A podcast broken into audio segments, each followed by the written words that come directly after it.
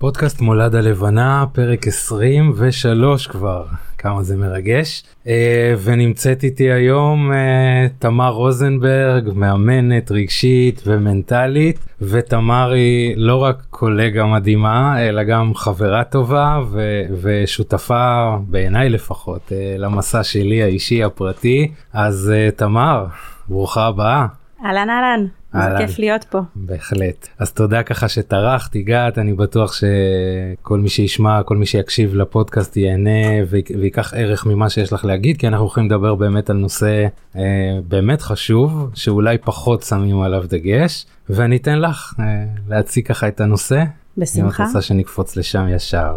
אה, אז אני אתחיל ואומר שבאמת הנושא מאוד מאוד חשוב בעיניי ומאוד קרוב לליבי, אה, גם בעקבות אה, איזושהי חוויה אישית שלי שאני גם מספר עליה, וגם בעקבות מקרים שאני נתקלת בהם בקליניקה.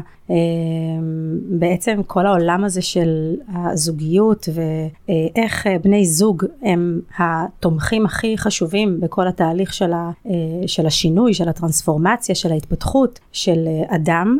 אה, זה משהו שנולד באופן טבעי בקליניקה שלי, לא, לא כיוונתי לשם, לא, אה, לא חשבתי שזה משהו שאני אמורה להתמקד בו, אבל כשהתחלתי לעבוד עם אנשים, אז פשוט באופן מאוד מאוד טבעי ואינטואיטיבי, מה שנקרא, זה הגיע למקומות של, אה, אוקיי, איך אני רותם את הבן זוג שלי לצורך התהליך, ואיך אני נעזר בעצם במשאב הכי חשוב הזה, וזה יצר מצב שבעצם אני עובדת עם, ה... עם אנשים יחד עם הבן זוג שלהם, או באיזשהו אופן אנחנו ככה... ככה עושים איזשהו תהליך משותף, ו- ואז באמת יש איזו פריצה מאוד משמעותית. אז ברשותך שנייה, אני אחדד את זה.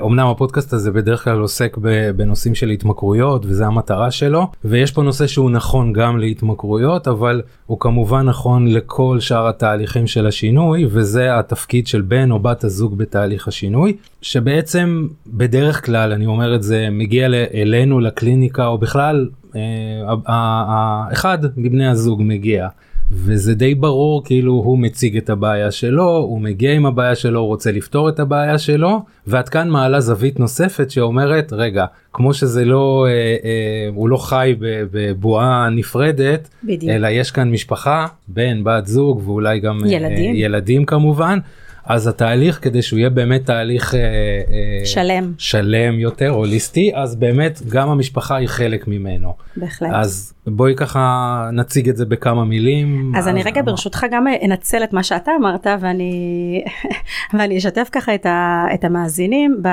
באופן שבו ההיכרות שלנו התחילה. באמת אתה אומר שאני סוג של שותפה לדרך שלך ול, ולכל השליחות שאתה עושה בעולם אני חושבת שאני גם רואה את זה ככה וזה זה קרה ביום שאתה אה, התקשרת אליי, אחרי שנים שבעצם אה, הכרנו לראשונה, ואמרת לי משהו ש, שמבחינתי באותה שנייה אני all in בתוך התהליך שאתה, אה, שאתה יוצר ויוזם בעולם.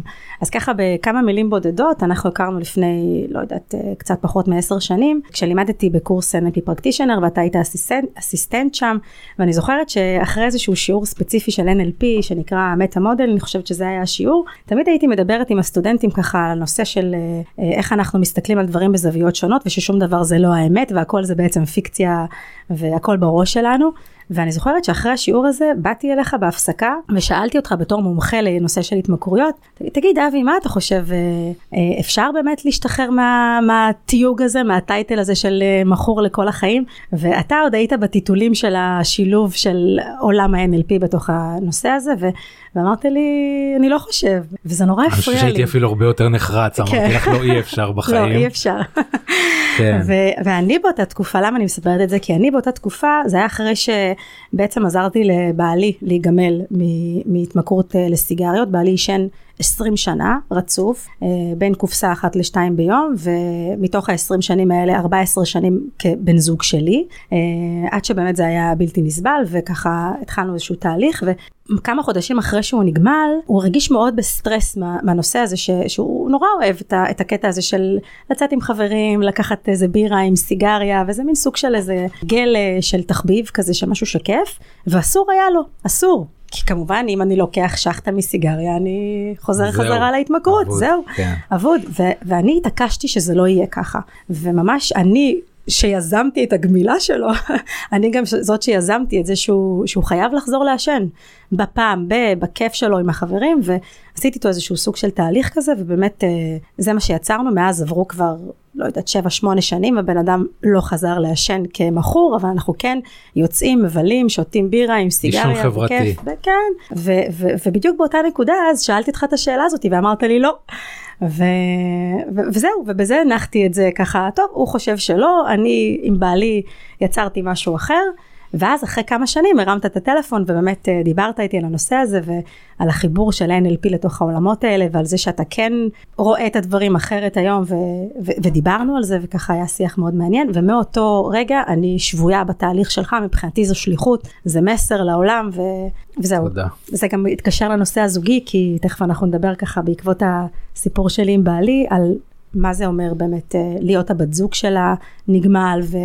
איך תומכים, איך לא תומכים, וכל הפרמטרים החשובים האלה. אוקיי, אז אה, אני, אני הרבה פעמים מהצד שלי, זה פחות, זה פחות מה שאנחנו נדבר היום, אני מכיר את המשפחה לפעמים עוד הרבה פעמים לפני, כי המשפחה היא זאת שמודעת לזה שיש לבן המשפחה בעיה, והיא זאת ש, שדוחפת אותו להגיע לתהליך, ו, ואז כשהוא כבר מגיע ומתחיל את התהליך בצורה טובה, נוצרת איזושהי תחושה של וואו השתחררנו זאת אומרת מבחינתנו התהליך הסתיים כי דחפנו עשינו הוא עכשיו זה שצריך אה, אה, שזוכה לעבור את התהליך בעצמו ואת אומרת משהו שונה. אה, יש פה תהליך שהוא שלם יותר. המסע אז, רק התחיל. המסע רק התחיל אז בואי תספרי קצת על ה... אני חושבת הזאת. שהנקודה הזאת היא, אנחנו ככה ננסה קצת לשזור מונס, מושגים ומונחים אה, אה, יותר מקצועיים, אבל בצורה שבאמת אה, תהיה ברורה לכולם, לכל המאזינים. אה, ודווקא פה הייתי מציינת את ההבדל בין מוטיבציה שלילית למוטיבציה חיובית, ואני אסביר. בעצם בן אדם בשביל להתחיל איזשהו תהליך של שינוי, במיוחד שינוי של גמילה, שזה באמת משהו שהוא מאוד מאוד משמעותי ולא תמיד פשוט, אה, אז לפעמים ה, ה, אותו בן זוג או אותה משפחה שדוחפת, היא יכולה לעשות דברים כמו להטיל וטו, אתה חייב ללכת על זה עכשיו, אני לא יכולה לחיות עם זה ככה יותר. גם אני אה, עם, עם, עם בעלי, עם הבן זוג שלי, באותו סיפור של הגמילה מסיגריות, אחרי 14 שנים, כן, לא, אני לא איזה אישה ש... אה, מטילה וטואים, אבל באמת לא יכולתי לחיות עם הדבר הזה יותר, ואמרתי לו, באהבה, אני אוהבת אותך, אבל זה או הסיגריה או אני, ממש ככה. וזה היה מאוד משמעותי בשבילו, זאת הייתה מוטיבציה מאוד מאוד חזקה בשבילו, אבל אנחנו קוראים לה מוטיבציה שלילית, למה? מכיוון שזאת מוטיבציה של פחד, מוטיבציה שאנחנו רוצים להימנע ממשהו נורא אחר שעלול לקרות. אז המוטיבציה שיכולה לדחוף אותנו הרבה פעמים להניע תהליך של שינוי, יכולה להיות מוטיבציה שלילית, וזה אחלה מוטיבציה, אבל היא לא מחזיקה לאורך זמן, והיא לא משהו שאפשר באמת אה, אה, לשמר איתו איזשהו תהליך ארוך טווח. ובשביל אה, להיות מה שנקרא מערכת שלמה שעובדת לטובת המטרה, ומדוברת על זוגיות כמערכת שלמה שתומכת, אז אני לא יכולה כל הזמן רק להיות זאת ש, שמעוררת את המוטיבציה השלילית, את הפחד. אני צריכה לשנות את הכובע שלי בתור הבת זוג למישהי שגם תורמת למוטיבציה החיובית. שמהי מוטיבציה חיובית? אחרי שהבן אדם יצא לדרך וככה מהמוטיבציה של הפחד, אז צריך להתחיל לתת לו מוטיבציה חיובית, שזה מטרות, יעדים, אה, ערכים שחשובים, לצייר את התמונה החיובית, ליצור עניין שבשבילו שווה להתמיד ולהמשיך. וזה משהו שהבן זוג יכול מאוד לעזור ו- ולתמוך אה, ולתת, כי הוא בעצם ה- ה- ה- הצד החזק כביכול, ש- ש- שיש לו את הכוחות, לעומת זה שעובר את התהליך של השינוי שצריך את התמיכה. אז באמת, להיות מסוגלת בתור הבת זוג או בתור הבן זוג, אה, לשחק שם עם המנעד הזה של מוטיבציה שלילית, מוטיבציה חיובית, זה איזשהו, איזושהי מיומנות מאוד מאוד חשובה לסגל לעצמנו. הדוגמאות של מוטיבציה שלילית הן נורא נורא ברורות כאילו בקטע הזה. כן זה הרבה פעמים בא כווטו כזה זאת אומרת אם לא אז כן. אה, אני לא יכולה אני לא יכול או לא יכולה לחיות יותר איתך ככה בצורה הזאת. תני קצת דוגמאות למוטיבציה חיובית. אה, אמרת כל מיני. אה...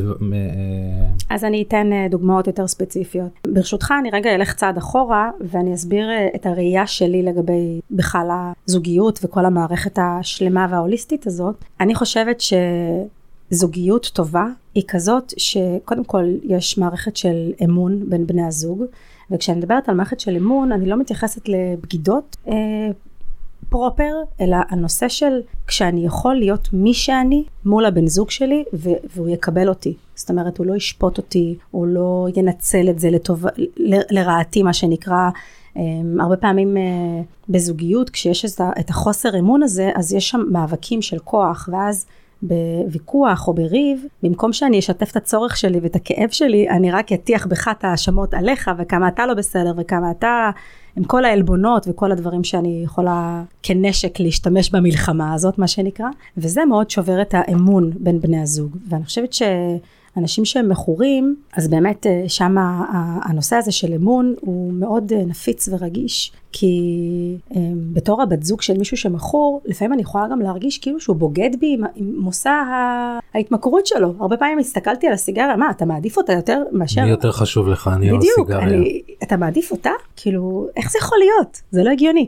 ואז מטבע הדברים יש שם איזשהו משבר אמון וצריך לבנות אותו, צריך לבנות אותו מחדש אה, והרבה פעמים אה, אה, הבנייה של האמון מחדש היא דווקא מתחילה בזה שאני מסוגל להגיד לעצמי מה אני מרגיש ומה אני צריך. כלומר, כשהתקשורת עם עצמי היא מספיק אותנטית ומספיק טובה, אז אני בכלל יכול להתחיל לחשוב על להגיד אותה לתקשר את הדברים האלה לבן, לבן זוג בת זוג שלי. ואותו דבר זה צריך להיות גם בצד השני. כלומר צריך אם אנחנו כבר לוקחים את זה לרמה הפרקטית של מה, איך, איך, איך להתחיל ומה לעשות אז זה לבוא בהצהרה של אנחנו לא מסתירים יותר את, ה, את, את מה אנחנו באמת צריכים ומרגישים, אנחנו מדברים עכשיו בצורה אותנטית אחד עם השנייה. אז אם זה לבוא ולהגיד אני מכור כי אני מרגיש שאני לא מספיק גבר, אני אה, לא מרגיש שאני אה, יכול אה, אה, אה, לתת לך ולספק לך את כל מה שאת צריכה וזה לוקח אותי למצבי קיצון. או המשפט למשל... הזה שאת אמרת, הראשון אבל גם השני, זאת אומרת זה, זה מצריך פה רמת אמון אומץ. מאוד מאוד גבוהה, כי בן אדם במקרה הזה את, את מדברת על, על, על המכור אה, הוא צריך פה להיחשף בחולשתו אה, ברמה מאוד מאוד גבוהה שהוא חייב להרגיש שיש מתחת אה, קרקע שתחזיק אותו שתחזיק אותו שתחזיק אותו שלא תנצל את החולשות שלו שלא לגמרי כי גם אפילו הרבה פעמים אצל אנשים עצם ההליכה לטיפול ייעוץ ליווי לא משנה מה. היא סוג של הודעה בחולשה זאת אומרת אני מודה שאני לא יכול לבד והנה אני צריך את העזרה של המטפל או המאמן, מנחה, כל מי שזה לא יהיה. זה כל בערך... כך בדיוק זה, ו- ובגלל זה התחלתי עם הנקודה הזאת של האמון, כי, כי על זה בדיוק אני מדברת. על היכולת בכלל לאפשר לעצמי להודות בעצמי שאני בחולשה, ו... כשיש לי את המערכת התומכת, את, את הבן זוג שתומך בי ואני יודעת שאני יכולה להישען עליו, אז זה, זה, זאת עזרה הכי גדולה שיכולה להיות, בגלל זה קראתי לזה המשאב הכי חשוב שיש. כי אנחנו נלחמים בכל כך הרבה חזיתות בחיים האלה, בין אם זה בקריירה כבעלי עסק אז בכלל, או כל דבר שגרם לי בעצם אה, להתחיל ולהתמכר למשהו. וזה לפעמים גם איזשהו הרגל ישן שאני פשוט לא יודע איך להשתחרר ממנו לא משנה מאיזה, מאיזה כיוון שזה לא יהיה יש כל כך הרבה חזיתות שאנחנו נלחמים בהן בחיים זוגיות אסור שתהיה אחת החזיתות האלה זאת אומרת הזוגיות צריכה להיות המערכת התומכת שאיתה אני יוצא מה שנקרא אה, להילחם, סליחה שאני קוראת לזה ככה, הלוואי ולא היינו נלחמים, אבל, אבל, אבל זה, זה לפעמים להילחם ממש ביתר החזיתות בחיים, כשהבן זוג, בת זוג שלי זה הפרטנר שלי לדבר הזה. אז מבחינתי זה, זה הדבר הראשון, הבסיסי ביותר, ליצור את האמון הזה, לבוא בחולשתי, לבוא ולהודות בפני עצמי ואז בפני בן הזוג שלי, בצורך שלי, בקושי שלי, בפחדים שלי, בשדים שלי.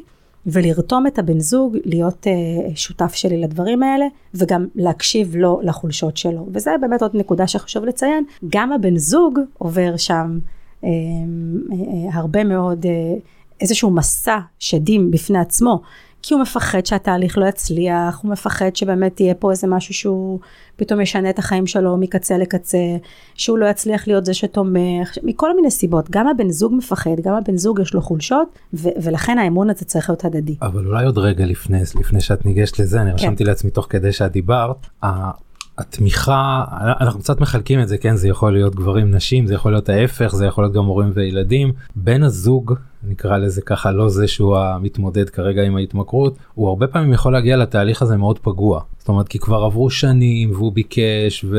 ועוד דברים ולא יודע מה במקרים חמורים יותר כמה פעמים הוא שחרר הוא היא שחררה מהמשטרה מכל מיני מצבים זאת אומרת בהחלט הוא כבר ממש יכול להגיע פגוע ואת אומרת אז איך יוצרים את הדבר הזה שאומרים אוקיי אנחנו יוצאים למסע הזה עכשיו ביחד. זה בדיוק הנקודה שהתחלתי לדבר עליה על כך שגם לבן הזוג יש חולשות אז ניתן דוגמה פרקטית נגיד והוא בא ואומר לה. אבל את לא תומכת בי, את לא מאמינה בי, את לא דוחפת, את לא זה, את מורידה אותי וכולי וכולי. במקום זה, זה לבוא ולהבין, אני יודע שאת מפחדת, אני יודע שאת מרגישה שמשהו מאוד מאוד קשה עלול לקרות אם אני לא אצליח גם הפעם, ו- ו- וקשה לך לתת את האמון בתהליך הזה. התאכזבת כבר המון התאכזבת פעמים. כבר המון פעמים, בדיוק, אז אז אני יודע, אני רואה את זה, אני מתייחס לזה, אני לא מנסה לטאטא את זה מאיזה, כאילו, שזה לא קיים. תהליך של אמון נבנה כשבאמת מדברים על הדברים, מעלים אותם על שולחן העבודה, מדברים עליהם ומסתכלים עליהם קודם כל, לתת להם נוכחות. ואז משם הדרך נפתחת לדרך משותפת לפתרונות, למה שזה לא יהיה, אבל קודם כל התיקוף, מה שנקרא, בתקשורת קוראים לזה, יש תיקוף ויש שיקוף, ו... וזה שני דברים שחשובים מאוד שיהיו בתקשורת של כל בני זוג, כן? לאו דווקא אנשים שמתמודדים. אה, אז כן, אז, אז בגלל זה בדיוק מה שציינת, גם הבן זוג יש לו את החולשות, את הפחדים שלו, את הדפוסים שלו, וצריך גם לתת לו את הבמה, לתת אותם, להגיד אותם, ולדבר על הדברים, ומשם אפשר לצאת את הדרך משותפת. אז מצד אחד את מדברת על דרך משותפת, ו- וזה די היה ברור ממה שאת אומרת, כמה זה באמת uh, חשוב ומהותי uh, לעניין, uh, ומצד שני, יש את הבן אדם כבן אדם, זה יכול להיות בן או בת הזוג, uh, איפה המקום שלו הפרטי בתוך ה... המקום הפרטי של כל אדם זאת המחויבות הגבוהה ביותר של אדם כלפי עצמו. לפני ש... כמו שאמרתי מקודם, לפני שאני מסוגל ליצור את האמון הזה ואת התקשורת עם הבן זוג שלי, עם הבת זוג שלי, אני קודם כל צריך לייצר את זה עם עצמי. כלומר, אני מעלה את החולשות ואת הפחדים שלי, ואני מסתכל עליהם במראה קודם כל בעיני עצמי. אגב, אני חוזרת לנושא שהתחלנו ממנו, נושא של המוטיבציה השלילית והחיובית, אז בעצם הגענו דרך, שאלת אותי, תני לי דוגמאות ממוטיבציה חיובית, אז הנה, בואו נגיע לשם מכאן דווקא. אה, אז ברגע שאני מסתכל על השדים ועל החולשות ואני מעלה אותם ולא מנסה להסתיר אותם ולטאטא אותם יותר, אז זה הדחיפה, זה המוטיבציה השלילית, מה שנקרא, אני רוצה לנצח את כל הדברים האלה, ואז אני יכול באמת להתחיל ולבנות לעצמי את המוטיבציה החיובית שלי. מה אני כן רוצה שיהיה בחיים שלי, מה אני כן רוצה שיהיה בזוגיות שלי, לאן אני רוצה להגיע ב... תוך כדי התהליך ובסיום התהליך, מה אני רוצה להשיג, מה זה ייתן לי שמאוד מאוד חשוב לי, כל הדיבור הזה על, על ערכים, על דברים שהם הלמה החזק שלי בחיים, אה, והרבה פעמים זה מאוד מפחיד אנשים כי זה גורם להם לעשות כל מיני שינויים מאוד uh, קיצוניים, להחליף מקום עבודה, לא יודעת, uh, uh, להחליף מקום מגורים, לעשות, uh, לפעמים אפילו להחליף בן זוג, זה גם משהו שהוא, אם אני יודע שאני נמצא במקום מאוד מאוד רעיל והרסני, גם, גם זו אופציה. אז, אז בשביל להשיג את הדברים החיוביים שבעצם לשמם אני הולך להיגמל מהמושא ההתמכרות שלי, זה כבר המוטיבציה, זה כבר חשיבה לקראת המוטיבציה החיובית. ואם יש לי את הפרטנרית, אם יש לי את הבת זוג התומכת, אנחנו יכולים לעשות את זה ביחד. ליצור שאיפות משותפות, לבנות אבני דרך בתהליך, נקודות ציון, דברים שאנחנו רוצים להשיג, ואז כשנשיג אותם, מה הדבר הבא שנרצה להשיג, אתה יודע, לחתוך את המטרות הגדולות למטרות משנה, ולעבוד בשביל להשיג אותם ביחד. בתוך זה גם יש את הדיבור על מה קורה כשיש נפילות. איך מתמודדים איתם, כשיש נפ... איך, איך מתמודדים עם הנפילות כשהן uh, קורות, כל אחד מבני הזוג, כלומר איך אני תומך, מה אני עושה, מה אני לא עושה, תכף אנחנו נדבר ונרחיב קצת על זה. אני גם מבין אפילו על הבן, ש, ש... נכון. יכול לקרות לבן הזוג השני. ואם אני באמת, uh, uh, שוב, אני, אני כל הזמן הולכת קדימה ואז טיפה רגע אחורה להסתכל על הראייה הרוחבית על הדברים, אז אנחנו כבני אדם, אנחנו, ההתפתחות האבולוציונית שלנו, גם מבחינה ביולוגית, הורמונלית, כל המהות שלנו היא לשם התפתחות והתקדמות. כלומר, אנחנו יצור מאוד מתפתח כל הזמן, ולנצל קשיים או משברים לשם ההתפתחות שלנו, זה דבר שהוא, אני חושבת שהוא באמת איזה אה, אה, אה, הסתכלות על החיים או דרך חיים, כשאם כבר יש משבר, אז איך אני מתעל אותו לטובת התפתחות אישית שלי, לטובת צמיחה אישית שלי, לטובת שינוי זהות. לזהות היותר מתפתחת המתקדמת שלי וכשאני אומרת שינוי זהות אז אני רגע אסביר כי אמרתי הבטחתי שכשאני מדברת על מושגים אה, מקצועיים אנחנו רגע נוריד אותם לקרקע מה שנקרא. אז באמת להיות אדם שהוא מכור ושאני חושב על עצמי שזה מי שאני ואתה מדבר על זה המון גם בפודקאסטים של, ששמעתי עוד קודם אז אנשים מגדירים את עצמם בכל מיני אופנים אה, אם זה על בסיס המאפיינים אה, שלהם אופי שלהם ניסיון של חיים שלהם כל השנים. אני שכיר, אני לא יכול להיות משהו אחר. אני מכור, כל החיים שלי הייתי מכור. אני אה, לא יכול להיות אה, עצמאי לבד, בלי בת זוג. אני חייב מישהי שתהיה. כל ה...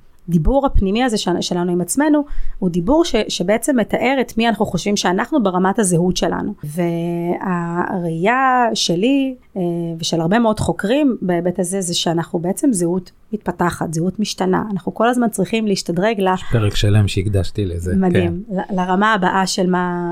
של מה שבאנו לעשות פה בעולם, ולקחת את המשבר הזה של הגמילה מבחינתי זה גם סוג של משבר, כן? כי להיגמל ממשהו זה, זה, זה להפסיק להיות משהו שאני רגיל כל כך הרבה שנים ולהפוך להיות משהו אחר, זה סוג של משבר, אבל משבר שמוביל להתפתחות. להתפתחות זהות, להתפתחות אישית, ומה שיפה וחשוב, כי אנחנו פה בפודקאסט שעוסק בזוגיות, זה שחייב, חייב, חייב, חייב להבין שגם הבן זוג, בת זוג, עוברים תהליך של שינוי זהות והתפתחות, כשאני כמכור עובר את התהליך של השינוי הזה. כלומר, אני לא יכול לעשות תהליך כזה של שינוי בלי שזה ישפיע על שינוי זהות של בן הזוג שלי, אוקיי? וזה משהו שהוא, שצריך לקבל אותו בברכה. כי הרבה פעמים אתה תשמע בני זוג אומרים, הוא לא כמו שהכרתי אותו לפני 15 שנה, הוא השתנה, הוא משהו אחר. בוודאי שהוא השתנה, בוודאי שזה, שהוא משהו אחר. הרי מי שאת היית כשילדת, או כשהיית מאוהבת בפעם הראשונה, זה לא מי שאת היום. הצרכים משתנים, השאיפות משתנות, מקום שבו אתה נמצא בחיים משתנה, ועל כן הזהות גם כן אה, צריכה להשתנות ולהתפתח בהתאם, וכל הנושא הזה שאנחנו אנשים דינמיים, מתפתחים, משתנים, זה משהו שלא מספיק מדובר, אנשים לא יודעים את זה. אנשים חושבים שמה ש... שהם היו פעם זה מי שהם וזה מה שהם יהיו כל החיים, וזה לא נכון. אז אני חושבת שאם באמת הולכים כמה צעדים אחורה, מסתכלים בראייה רוחבית על כל התהליך הזה, אז אפשר לנצל את התהליך הזה של הגמילה והשינוי לטובת התפתחות אישית ושינוי זהות של כל אחד מאיתנו, בני הזוג. אה, זה לא אפשר, זה חובה בעצם מבחינתי. אה, זהו, זה משהו ש... אני, אני ברשותך, כן. אני, אני אקח איזה שלב אחד אחורה. רשמתי לעצמי תוך כדי שאת דיברת על, ה, על המעורבות וכל הדברים שהם מדהימים וברור לי עד כמה הם, הם נחוצים והם הם חשובים. אנחנו פה מדברים ואנחנו יושבים סביב שולחן רגוע ועם כוסות מים והכל בסדר. בדרך כלל בית עם התמכרות בתוכו זה זה זה סערה כאילו זה משהו מאוד מאוד סוער והמקום הזה יש שם המון התחות האשמה ואפשר להבין את שני הצדדים. לא רק דרך אגב זאת אומרת שני הצדדים סובלים בסופו של דבר אה, אה, כולם סובלים. נכון. איך בעצם לוקחים את זה למקום של מי אשמה ומי uh, תסכולים ואכזבות ו- ועוד רגע מחשבה באמת על זה שזה אולי הזוגיות הזאת הולכת להיגמר משבר באמת כבד לקחת אותו למקום של כאילו היחידה הזאת עכשיו הופכת להיות איזה יחידה ש... משת"פית כזאת שעובדת ביחד. עובדת ביחד למען מטרה משותפת. כן, אז אני חושבת שכל הדברים שדיברנו עליהם עד עכשיו זה איזה מין אה, בסיס שחשוב קודם כל לשמוע ולדעת אותו, להבין אותו ולקבל החלטה שעם זה הולכים קדימה. כלומר, ברגע ששני בני הזוג מבינים שאנחנו פה בתהליך של שינוי והתפתחות ושההתמכרות הגיעה כתוצאה מאיזושהי חולשה, מאיזשהו קושי, אה, ברגע שמבינים את הדברים האלה ומסתכלים על הבן זוג בעיניים כאלה יותר, אה, יותר מבינות, יותר חומלות, אוקיי? אז זה פחות האשמות, אלא ממש להסתכל עליו בפרספקטיבה חדשה. יש פה מישהו שאני אוהבת, אני רוצה לעזור לו, אוקיי? יש פה מישהי שאני אוהב ואני רוצה לתמוך ולעזור. אני מבין שהאשמות, סליחה, וכל הדברים האלה זה כבר לא, זה, לא מה שיכול לשרת את הנושא הזה שאני רוצה, לעזור ולתמוך ולהתפתח ביחד, אז מה עושים אחרת? ואז לבוא ולהצהיר. כלומר, הדברים האלה שדיברנו עליהם הם צריכים להיות הם צריכים להיאמר. אני רוצה שנבנה בינינו אמון, אני רוצה שנהיה הקרקע הבטוחה אחד עבור השנייה, אני רוצה שנחמול אחד את השנייה ונסתכל אחד על השנייה בעיניים טובות. מה שהיה נשאיר בעבר ונבדוק איך אנחנו לוקחים את כל מה שהיה ובאמצעות זה מתפתחים למשהו אחר. עכשיו, נכון, זה יכול להיות, את אומרת, זה יכול להיות נאיבי, אוקיי? אנחנו פה שנינו במצב של אה, אה, אה, יורים אחד על השני חצים כל היום וזה, אבל כל תהליך שינוי חייב להתחיל מאיזשהו מקום. ואני חושבת שבשביל זה יש את הפודקאסט הזה, שאנשים שומעים עוד פרק ועוד פרק ועוד נדבך ועוד נדבך, וזה משנה תודעה, כלומר זה, זה משנה את צורת החשיבה, כי אי אפשר לעשות תהליך של בנייה ו- ויצירה והתפתחות עם המחשבות של הוא אשם, הוא עושה משהו לא אכפת לו, הוא לרעתי, הוא בוגד בי עם הסיגריה, עם הסמים, אי אפשר. דרך לה... אגב, הוא לא רואה את זה ככה בכלל, זה בדיוק חלק מזה, זאת אומרת, אה, נכון. הוא ממש לא רואה שהוא בוגד בסיגריה. נכון. אלא הוא הרבה פעמים כאילו על הצד השני אז רגע שנייה אחת למה תוקפת אותי דווקא על הדבר הזה או כל מיני דברים מהסוג הזה. לפעמים כן אה, חושב שהוא עושה משהו לא בסדר ומרגיש לא טוב עם עצמו, אבל הוא לא ממש יודע איך לשנות את זה, ואין לו את הכוחות לעשות את זה. אז כן, הם, הם כן לפעמים יודעים שהם לא, יודעים לא כן, בסדר. יודעים שלא בסדר כן, אבל בדיוק. לא ברמת הבגידה כמובן, כן. ברור, אבל, אה, אה, אבל שוב, זאת צורת חשיבה שהיא לא מקדמת, והיא הכי טבעית, כי זה, זה, זה הברירת מחדל שלנו, אנחנו הולכים לשם, כי זה מנגנוני הגנה שלנו, אנחנו צריכים להגן על עצמנו. אבל ברגע שאתה אה, שומע מגורמים מקצועיים וקורא על הנושאים האלה, ואתה מתפתח, מפתח את החשיבה שלך לחשיבה אחרת, אז לאט לאט עושים צעדים, אפשר לבוא ולהגיד, בוא רגע נדבר על זה, בוא, בוא נחשוב מה עושים אחרת. אוקיי, את הדברים האלה אנחנו כבר מכירים, את ההאשמות, את הקושי, את הרעל, את הקללות, את הדברים האלה. די, בואו רגע נעשה משהו אחרת, לעשות הצהרה כלשהי שאנחנו יוצאים לאיזושהי דרך חדשה, וחשוב מאוד מאוד מאוד להיות אמפתיים לנפילות. אין שום הצלחה בעולם, שום סיפור הצלחה שלא היו בו גם סיפורי נפילה וחולשה והולכים כמה צעדים קדימה ואז כמה צעדים אחורה וזה בסדר. זה תהליך התפתחותי טבעי בכל הקשר בחיים האלה וחייבים להיות ערים לזה. זה, אני חושבת שבאמת זה הרבה פה עניין של, של חינוך, חינוך תודעה, חינוך חשיבה. זה גם אחד הדברים שאתה עושה. לגמרי לגמרי. אני חושב שבנושא הזה אני אני באמת יכול להוסיף הרבה פעמים זה זה כאילו ההליכה לתהליך או לטיפול זה זה כאילו הצ'אנס ש, שהאחרון שאני נותן או נותנת כאילו הרבה פעמים כן? יש את התחושה הזאת אוקיי פעם אחרונה תלך. ויש פה משהו שאני אני חושב שאני מקדיש לו הרבה פרקים כאילו בעניין הזה ואני אולי פחות כאילו עכשיו אה, אחזור על זה שוב שבאמת את, ה, את, ה, את הרצון הזה להבין גם מה קורה בראש של הצד השני משני הצדדים כן מהמם. וההבנה הזאתי שכאילו הרבה פעמים כאילו זה יכול להיות עוד פעם אישה או גבר זה זה מתקשרים אליי ואומרים הוא עוד פעם שתה אתמול בערב מה הוא חושב לעצמו אה, אולי בכלל עובד עליך והוא משקר אותך. עכשיו יש פה תפיסה שונה לגמרי כן?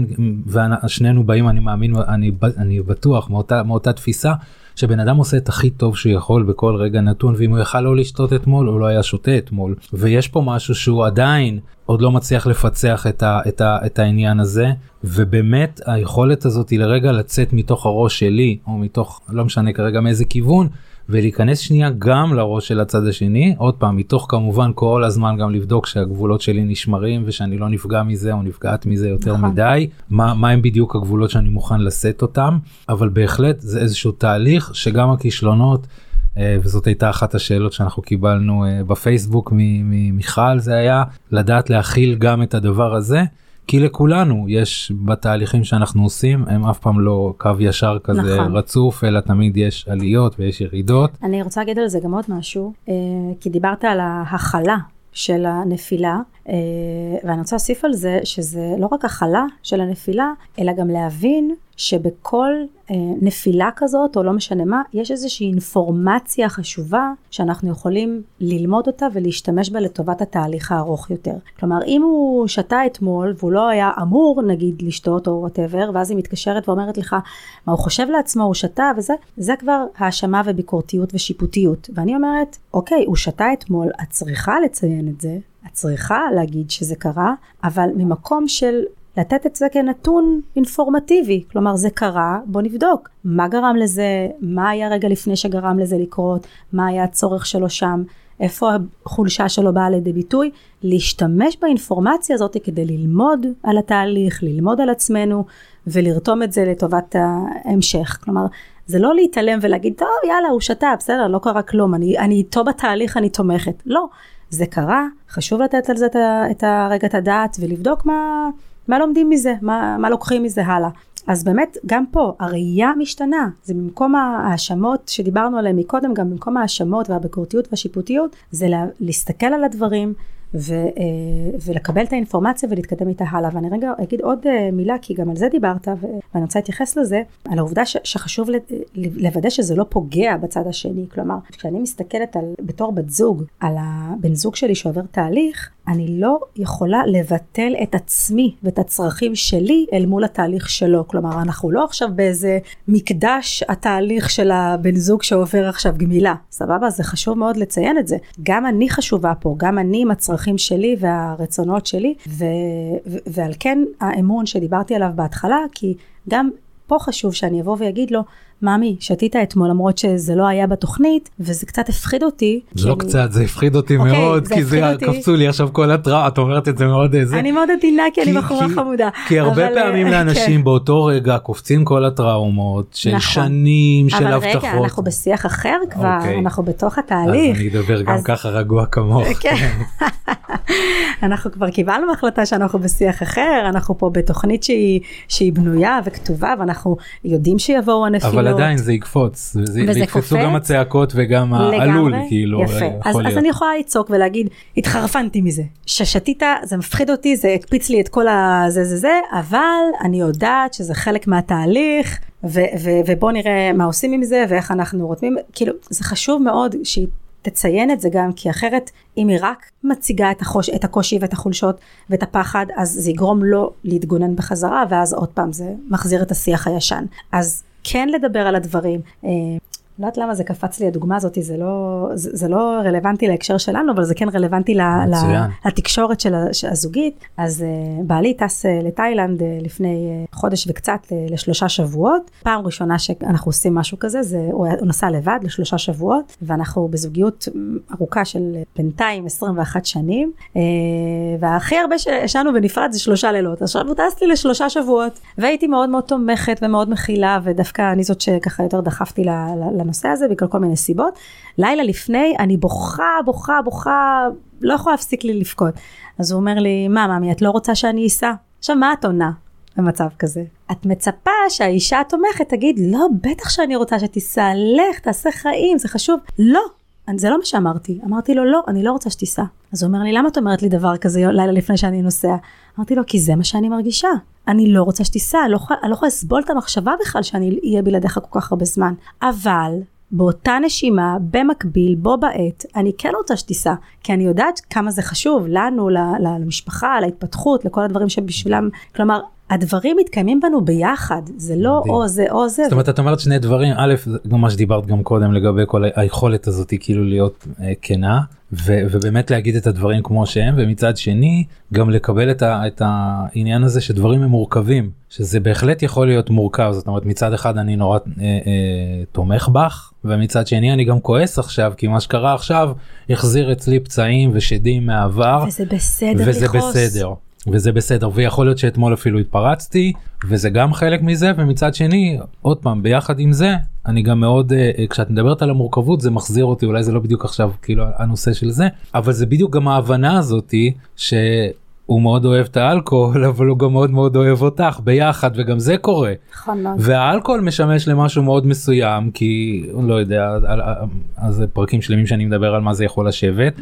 וזה מצד אחד ומצד שני גם הזוגיות היא פה היא פה מאוד מאוד חשובה ודרך אגב זה אחד הדברים שאני אומר הרבה פעמים לאנשים כשמגיעה המשפחה והם שוקלים האם לפרק או האם להוציא את הילד מחוץ לבית או כל מיני דברים כאלה אני אומר להם אתם צריכים להבין שכרגע יש לו שני עוגנים בחיים עוגן אחד זה אתם כמשפחה ועוגן שני כמה שלא נעים להגיד את זה אבל זה, זה, זה ההתמכרות זה יכול להיות הבקבוק זה יכול להיות הוויד זה יכול להיות כל דבר אחר. ואם אתם עכשיו חלילה תנתקו או תפרקו עוגן אחד אין לו ברירה חוץ מללכת ו- ולהתמסר לעוגן השני כרגע. אני אומר וגם פה ההבנה הזאתי שדברים הם יכולים להיות מאוד מאוד מורכבים. הם יכולים להיות מורכבים ברמה של גם וגם. הם יכולים להיות מורכבים ברמה של אני מאוד רוצה אבל אני גם מאוד מאוד לא רוצה מאוד לא לפעמים רוצה, נכון. כן אני רוצה להפסיק וזה גם עוד פעם פרקים שלמים שוואי זה כיף אנחנו כאילו מסכמים פה תקשיב, מלא מלא דברים. אנשים חשוב מאוד שיבינו את הנושא הזה של המורכבות ואת זה שאנחנו חייבים להסכים להרגיש את כל קשת הרגשות. כלומר, להצליח בתהליך זה לא אומר לא להיות עצובים יותר ולא להיות כועסים יותר ולא להיות בהאשמות יותר. אין, אין דבר כזה, זה לא, זה לא ריאלי. כלומר, זה צריך להיות איך אנחנו רותמים את כל הדבר הזה לתוך התהליך. גם את הכעס ואת העצב ואת כל הדברים הקשים. וכשאני מדברת על אמון, ומשם התחלנו ועל זה אני באמת שמה את הדגש, זה להיות במערומי מול הבן זוג שלי ולדעת ש, ש, שיש שם מישהו ש, שיוכל לשמוע את זה ולא, ולא ייבהל ברמה כזאת שזה ישבור אותו וירסק אותו. כי גם זה משהו שחשוב להבין. אנחנו לפעמים כל כך דואגים לצד השני ורוצים לשמור עליו מהקושי הזה. באותה, יכולתי להגיד לו באותו לילה, לא מאמי, מה פתאום, אני קצת עצובה, אבל זה יעבור, ניסע, שייסע, העיקר סע. שייסע שמח. אז שייסע שמח. מה- למה אני הורס לו את הטיול עכשיו? בדיוק. וגם אנשים אה, באו אליי עם כל מיני כאלה. אה, אני מקווה שאת לא בוכה לו מדי, שלא יהיה לו קשה עם זה, שאת אה, עצובה וזה. הייתי אומרת, בטח שאני בוכה כשאני מרגישה בוכה, שאני, שאני מרגישה צורך לבכות, ואני שמחה כשאני מרגישה... הוא מכיר אותי על, על סך כל הדבר הזה, והוא, והוא נוסע עם עם, עם כל הקשת, מה שנקרא, והוא עבר תהליך מדהים שם, באמת, זה, זה עבד, מה שנקרא, זה, זה עובד לנו כל החיים, כל השנים, כל השנות זוגיות שלנו, וזה הבסיס הכי הכי חשוב, כי זה ביטחון קיומי בשביל כל אחד מבני הזוג. ובגלל זה אמרתי, זוגיות היא צריכה להיות המשאב התומך ולא עוד חזית שאנחנו נלחמים בה. ובשביל להיות משאב כזה, בשביל להיות גוש, יחידה שעובדת ביחד, אנחנו חייבים להיות אנחנו, עם כל הקשת ועם כל, במערומינו מה שנקרא. זה בסיס מבחינתי כדי ליצור את השותפות הזאת. וכן, אני חושבת שזה תהליך ואנחנו הולכים לשם. אה, גם עם 200 הפודקאסטים שלך ועם כל ה... אה, מודעות שאתה יוצר ומקיים. אה, גם אני בעבודה שאני עושה בכל מיני הקשרים, נגיד עשיתי תוכנית אה, שקשורה בכלל לירידה במשקל וכל ההיבט המנטלי שם, גם שם אני מדברת על זה, על להביא את עצמנו עם כל הצרכים, עם כל הקשיים ואיך מתמודדים עם נפילות ואיך הבן זוג נרתם ואיך אנחנו יוצרים שם שיח אחר. כלומר זה רלוונטי לכל, לכל החזיתות שבהם אנחנו, שבהם אנחנו פועלים בחיים שלנו. כל שינוי למעשה, כן? זה יכול להיות אפילו החלפה של מקום עבודה, ייצור איזשהו זעזוע בתוך המשפחה. נכון. כמובן שפה אנחנו מדברים על משהו שהוא קצת יותר אה, אה, קשוח או מהותי. אתה רוצה שנדבר אה, על אה, כמה דברים פרקטיים שאפשר אה, לגמרי. לעשות בזוגיות לגמרי. המשותפת הזאת? לגמרי, אני אשמח לשמוע. אמ, אז ככה, אנחנו מכירים את כל הנושא ההורמונלי, אני רוצה להאמין שבאמת כבר המאזינים, זה, זה לא יהיה להם זר לשמוע כל מה שקשור לדופמין ולסרוטונין והקסוטצין. יש באמת כמה הורמונים, ההורמון של הסטרס, הקורטיזול, הוא יוצר אצלנו הרבה בעיות בחיים. כלומר, ברגע שאנחנו נמצאים באיזושהי סיטואציה שבאמת כל ה... fight flight freeze שלנו עולה שמה, אה, בין אם זה אה, משעמם לי, או שגורם לי ללכת לקחת את הסיגריה, או אה, קשה לי להתמודד עם אנשים בעבודה, או קשה לי לעשות מה שאני רוצה ואני לא מרגישה שאני מוגשם, וזה גורם לי גם כן לסוג של נפילה להתמכרויות וכולי, מכל הסיבות שבעולם, אז, אז, אז כל הנושא ההורמונלי שם הוא זה שמשתולל ומבקש פתרון עכשיו. אז הכי מיידי והכי קל, ההורמון של העונג והתגמול זה הדופמין, והרבה פעמים אנחנו משיגים אותו באמצעות עזרים חיצוניים, אם זה אוכל, אם זה מושא ההתמכרות שלנו, סמים, אלכוהול, פורנו. סיגרות פורנו, סקס, כל הדברים החיצוניים האלה. עכשיו, כשאנחנו הולכים לדרך משותפת ואנחנו נרתמים כבני זוג לתהליך, חשוב מאוד להתייחס לצורך שלנו בדופמין, בהעלאת דופמין. אז איך אנחנו עושים את זה בצורה שהיא אה, הרבה יותר אה, אה, איכותית וטובה ולא רגעית כמו עם סמים. אנחנו שוזרים בחיים שלנו כל מיני דברים שיכולים לעלות לנו, באמת לשחרר אצלנו דופמין בצורה אה, מבפנים, מעצמנו פנימה, אוקיי? אז איך אנחנו עושים את זה בצורה שהיא לא על ידי עזרים חיצוניים? אז שוב, בתור הבת זוג אני יכולה תמיד אה, להגיד לך כמה אתה מהמם ולפרגן לך, וכשזה לא בא ממקום טבעי זה גם, זה קצת מעצבן, אבל כן לעשות שגרה זוגית, אוקיי? לשים את זה ביומן, יום שאנחנו מבלים ביחד, פעילויות משותפות, להירשם לאיזה אה, תחביב משותף, איזה אה, קורס, או, או ללכת לאיזה חוג משותף שאנחנו יכולים אה, לעשות ביחד, אז זה משהו ש, ש, ש, שמכניס את זה בצורה טבעית לחיים הזוגיים שלנו ולחיים בכלל. או אם אחד מבני הזוג רוצה לפתח איזשהו תחביב או משהו שבאמת יכול אה, לקדם אותו, אז בתור הבת זוג לתמוך בזה. כלומר, אה, לבדוק איך אנחנו, אפילו אם זה אומר שהוא עוד ערב לא יהיה איתי בבית ויעזור לי עם המקלחות, אבל אם זה משהו שאני יכולה באמת להתמודד איתו ואני לא מסתכלת על זה כהוא עוזב אותי, הוא עושה משהו בשביל עצמו ונגדי, אלא אני בודקת איך אני יכולה להירתם לצורך העניין ו, אה, ולדבר איתו על זה, באיזה שעות כן, באיזה שעות לא, מתי כן. כל הנושא הזה של להכניס פעילויות שמעלות לנו את, ה, אה, את הדופמין באופן אה, עצמוני מבפנים, זה משהו ששני בני הזוג צריכים להירתם אליו ולתמוך בו. זה מאוד מאוד חשוב. על כן גם הנושא הזה של האמון בינינו, שאני יכולה לסמוך על, עליו שאני אגיד את הצרכים שלי. חסר לי שאני לא רוקדת מגיל 16. מה פתאום שאני אתחיל להגיד דבר כזה עכשיו באמצע החיים בגיל 37? זה כאילו הזוי, הוא יצחק לי בפנים. אז, אז שלא יצחק בפנים, אוקיי? לדבר צרכים, לדבר רגשות, לדבר מה החוסרים שלי בחיים, זה משהו שבן הזוג צריך להיות מאוד uh,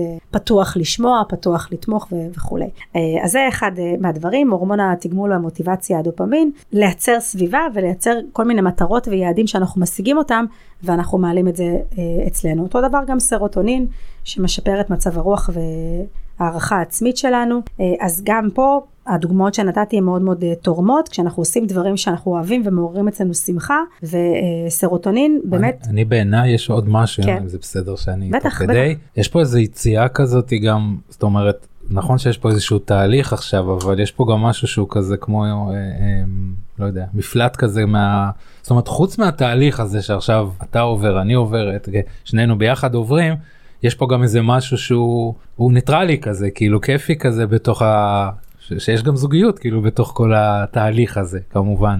וואו זה לא רק עובדים אלא גם הולכים ליהנות כאילו. ממש. זה, זה גם כל כך חשוב כי אנחנו כל כך עסוקים במלחמות בחיים האלה ולנצח כל מיני קשיים ו- ו- ולהתקדם בקריירה בעבודה להצליח שבאמת הזוגיות זה אחד הדברים שהכי נדחקים uh, לפינה וגם הכי מובנים מאליהם וזה הכי לא מובן מאליו שיש. uh, זוגיות טובה זה דבר שיכול להיות פסגת ההנאה וה, והכיף בחיים כש, כש, כשבאמת משקיעים בזה קצת לא צריך עכשיו uh, uh, אבל שוב אני חוזרת ואומרת כל הדברים שדיברנו עליהם עד עכשיו זה שינוי של תפיסה. ברגע שאני מסתכל על הבן זוג שלי בעיניים אוהבות בעיניים של uh, uh, בא לי שיהיה לך כיף אני אוהבת אותך בא לי בא לי שתהנה בא לי ש... שברגע שלך כיף אז גם לנו כיף וביחד ושאני יכולה להגיד לך מה אני מרגישה אז עוד יותר כיף לנו ביחד. זה חיים אחרים לגמרי באמת זה כאילו ממש אז רגע אני חוזרת דיברנו על הדופמין ועל הסרוטונין שכשאנחנו מרגישים מוערכים וחשובים אז גם פה בזוגיות כשאני מרגישה שאני נמצאת במערכת זוגית ש, שאכפת לו ממני גם אם לפעמים הפתרונות לא נמצאים שם, אני גם כל הזמן אומרת לאנשים שאני עובדת איתם, אז הוא יגיד לי ככה, ואז אני אגיד לו ככה, ואז מה אני אענה לו, ואז איך אני... לא תמיד צריך להגיע לפתרון באותו, באותו רגע או באותה שיחה, לא תמיד המטרה היא הקתרזיס, או הרגע הזה שאני ניצחתי ב, ב, בשיחה הזאת והגעתי לאיזה פתרון, או שהגענו לאיזה מוצא. לא, לפעמים רק עצם זה שאנחנו בכלל מסוגלים לדבר על הדברים, שאנחנו מקשיבים אחד לשנייה, גם עם הילדים שלנו, הם רוצים משהו, לא תמיד אנחנו יכולים לספק להם את זה באותו רגע, מכל מיני סיבות. אם זה כי אין לנו את התקציב לזה, או כי מבחינה ערכית זה לא נכון בעינינו, או לא משנה מה, אבל עצם זה שהילד רוצה את זה, אסור לי לבטל את זה. אני צריכה לבוא ולהגיד, אני יודעת שאתה רוצה את זה, חשוב לי לספק לך את הצרכים שלך, לא תמיד זה מסתדר. הלוואי והייתי יכולה לספק לך, הלוואי והיינו מוצאים פתרון. המילה הלוואי דרך אגב היא מילת קסם, כי ברגע שקצת NLP עכשיו סבבה, ברגע שאני אומרת לבן אדם הלוואי והייתי יכולה אה, לעשות את הדבר הזה שאתה כל כך רוצה, אז המוח שלו מייצג, כלומר הוא חושב, הוא מדמיין לעצמו כל מיני אה, תמונות וסרטים וקולות של הדבר כאילו שהוא באמת קורה. קורה. ואז זה, זה נותן איזשהו שקט פנימי, זה ממש מייצר את ההורמונים האלה במוח, אוקיי? זה נותן את השקט, גם אם זה לא באמת קורה, אבל עצם השאיפה לזה או המחשבות על זה, היכולת שלנו לייצג, לדמיין את הדברים האלה, זה מניח את הדעת. אז להגיד, אני רואה אותך, הלוואי והייתי יכול לספק לך את הדברים האלה, אולי מתישהו נצליח להגיע לפתרון, אולי מתישהו נצליח לבנות לשם תוכנית, זה הכי חשוב. אוקיי? זה הכי חשוב. אני רואה אותך, אני לא מתעלמת מזה. אה, אז לא לפחד להגיד, לא לפחד לדבר על הדברים. זה, כשיש שיח אחר זה, זה ממש חשוב. Uh, קצת על אוקסיטוצין, נדבר עליו גם כן, זה גם כן הורמון סופר סופר חשוב לזוגיות, ל-well-being, בכלל להרגיש טוב בחיים. אז uh, באמת מחקרים uh, מראים שיש uh, את ה... מדד הזה שנקרא סבילות לסטרס ומחקרים מראים שעד גיל חמש פחות או יותר זה מתקבע אצלנו, כמה אנחנו יכולים להיות מסוגלים לשאת מצבים של סטרס בחיים שלנו. אה, זה נקבע גם גנטית וגם סביבתית. אה, אז, אז, אז, אז, אז, אז כמובן המחקרים נעשים על בעלי חיים ומה שיצא שם זה שחשוב מאוד שהאימא תלקק ותלקק ותלקק את הגורים שלה כמה שיותר. אז איך אנחנו מתרגמים את זה לעולם שלנו המבוגרים? זה מצחיק, אני בדיוק אה, שמעתי על זה הרצאה של אה, ממש חוקרת מוח ביולוגית בשבוע שעבר, אה, היא עשתה הרצאה בבית ספר למתבגרים על כל הנושא ההורמונלי והרגשי שלהם בשנים המאוד קריטיות האלה, שדרך אגב הרבה מאוד מההתמכרויות וה... דפוסים ברמת הזהות מתקבעים באותם שנים. היא ממש הראתה לנו איך במוח ההידרדרות לסמים ול... כל מיני מושאי התמכרות נגרמת כתוצאה מהעניינים ההורמונליים האלה והסבילות לסטרס ואז ההורים בסוף ההרצאה שאלו אותה חוקרת מוח ביולוגית שאלו אותה מה עושים? איך פותרים את זה? עד גיל חמש זה מתקבע מה נעשה עכשיו? וזה אז היא אומרת מה הבעיה? יש NLP יש CBT, יש כל מיני, ונתנה שם את הזה, ואני אומרת, אנחנו במקום הנכון, אנחנו במקום באמת הנכון לעזור לאנשים אה, אה, לשנות את מדד הסבילות שלהם לסטרס, ובכלל, אוקסיטוצין, אפרופו התחלתי מזה, לתת שם המון המון המון אוקסיטוצין, מה שנקרא להעלות אותו ככה בקרב בני הזוג, זה דבר שהוא יכול להיות נהדר, אז מגע וחיבוק ונשיקות. וגם אם אני כועסת עליך, אה, אפילו אם אני, אתה יודע, הביא את זה לידי ביטוי בלתפוס אותך ככה חזק, אז אה, שוב, זה כל הנושא הזה של האמפתיה וההקשבה וללטף גם שקשה, אה, נכון שזה נשמע כמו בלתי אפשרי מה פתאום שאני אלטף אותו כשאני כועסת עליו, אבל רגע אחרי אפשר ללטף, רגע לפני, בין לבין, כל הזמן לשזור את הנושאים האלה זה מאוד מאוד חשוב, מחמאות, הקשבה, עידוד חיובי כשאני כן מצליח. אה, לעשות משהו, כשהוא כן מצליח לעשות משהו, אז הדברים האלה מאוד מאוד חשוב, וחובה חובה חובה שיהיה אמון בין בני הזוג בשביל שזה באמת יעבוד. כי אני יכולה להחמיא לך באופן מכני וכזה עד מחר, אבל אם אתה לא מאמין שאני באמת אה, אה, מפרגנת לך ושאני באמת אוהבת אותך, זה, זה, לא, זה, לא, זה לא יתפוס מה שנקרא, זה לא יעלה את האוקציטוצין. והדבר האחרון שנדבר עליו זה אנדורפינים, שזה המשככי כאבים של הטבע. אה, אז מי כמוך יודע שכשאנשים עוברים תהליך של גמילה, ואפילו כל תהליך של שינוי, זה ממש מייצר כאב, כאב בלב, כאב בגוף. אה, אז אנחנו רוצים את, ה, את המשכך כאבים הזה, מה שנקרא, וזה משהו שאני אומרת לכל האנשים שמגיעים אליי לקליניקה, לא משנה עם מה הם מתמודדים, הכניסו ספורט לחיים שלכם, הכניסו את הדברים שמעלים אנדורפינים בצורה טבעית, שזה פעילות גופנית בצורה מתמדת. מבחינתי, בן אדם שדואג לעצמו, שאכפת לו מעצמו, שעושה את התהליך של ההתפתחות והשינוי, וצריך לדאוג לעצמו, חובה שיכניס פעילות גופנית כשגרה לחיים שלו, כי זה באמת הביטוי הבסיסי הראשוני ביותר שאומר אני דואג לעצמי. אכפת לי מעצמי. אני שמה את עצמי בסדרי עדיפויות עכשיו ולא את כל הצריך ולעשות ומצפים ממני והמטלות וכולי. אז תעשו ספורט, איזשהו ספורט, הטיפ שלי לגבי ספורט, תמיד תמיד לכולם, תמצאו את מה שאתם אוהבים לעשות, ואז אתם לא תרגישו שאתם מחויבים ללכת לעשות ספורט, אלא תעשו את זה כי כיף לכם וכי אתם מחכים לזה, ולפעמים זה תהליך למצוא את המקום הזה, אנחנו לא תמיד יודעים איזה ספורט אנחנו אוהבים, ויש כל כך הרבה תחומים, אני מאוד מאוד ממליצה לעשות את זה לכולם. לעשות ממש מסע חיפוש, להבין איזה ספורט אני אוהב לעשות, כזה שאני מחכה לו בבוקר, שאני צריך לעשות אותו, ולצחוק. לשמוע סטנדאפים, ללכת לבלות, כל מה שקשור לצחוקים, מוזיקה. כן. שעושה טוב. לגמרי. מדהים, מדהים, וואו, אנחנו כבר ככה, בלי לשים לב, מתקרבים לסוף. אה, כיף. קודם כל היה מרתק. אני מרגיש שאני לא דיברתי, אז זה כבר אומר ש... שהיה לי פה כיף להקשיב ולקבל ממך כל כך הרבה ערך. אה, לא שלא דיברתי, לא דיבר... כאילו דיברתי פחות וזה בסדר, זה מצוין. אה, אז קודם כל, איך היה לך? וואו, טבעי מאוד, כיף מאוד. אמרתי לך, מאותה שיחת טלפון ההיא שלנו, אני ממש מרגישה בעצמי בתוך, בתור חלק מהשליחות הזו שאתה עושה, אז uh, אני באמת עושה את זה באהבה גדולה, וזה מרגיש לי כמו uh, עוד פלטפורמה, עוד מקום שבו אני uh, יכולה לעזור לעוד בן אדם לעשות את השינוי תפיסה, את השינוי חשיבה, להסתכל על הדברים בדרך אחרת, לאהוב את אנש, אנשים שאוהבו את עצמם, שיהיה אכפת להם מעצמם, ומהבן זוג שלהם. אה, זה באמת אה, שליחות בעיניי גם כן, מאוד נהניתי. איזה כיף. אז קודם כל גם לי היה תענוג. יכולנו להמשיך לדבר, אני היו לי עוד כמה ככה שאלות ונושאים, אבל לא, לא רוצה לפתוח אותם כרגע, אבל אולי ניפגש שוב. סביר להניח שניפגש שוב. כן, אנחנו נפגשים בכל מיני פלטפורמות. דרך אגב, אה, דיברת מקודם על איך עושים את השינוי הזה פתאום, אנחנו עכשיו בפיצוצים, כועסים, מה פתאום עכשיו שנתחיל להקשיב אחד לשנייה בדרך אחרת, אז אמרתי, לעקוב אחרי תכנים ש, שלאט לאט עם עוד פודקאסט שאני שומע ועוד מאמר שאני קורא ועוד, דרך אגב הקורס שלך, הקורס שאתה עושה לגמילה מהתמכרויות. אני עושה קורס למטפלים, למטפלים. את מתכוונת, הקורס כן, הזה כן. מיועד עבור, קורס שמכשיר מטפלים, אנשים שלמדו NLP, להכשיר אותם לצורך... אז אני חושבת שהקורס הזה, נכון שהוא מיועד למטפלים, גם בתור מטפל, ללמוד איך להעביר את הידע הזה הלאה, ולהיות עוד ערוץ בעולם שמלמד את ה... השינוי תפיסה, את השינוי תודעה, את הכלים שמאפשרים לחשיבה אחרת, זה פלטפורמה מאוד מאוד טובה להיות בה. כלומר, כל מקום שבו אתה יכול להכניס את עצמך ולהיות במקום שמלמד אותך את החשיבה בדרך אחרת. אה, אולי תגיד כמה מילים על הקורס באמת כדי ש... כי אני פשוט עשיתי אותו אז אני יודעת כמה זה גם שירת אותי בשביל אה, לדעת לקשר בין הדברים בדרך אחרת וללמוד את העולם הזה, את השפה הזאת. מעולה.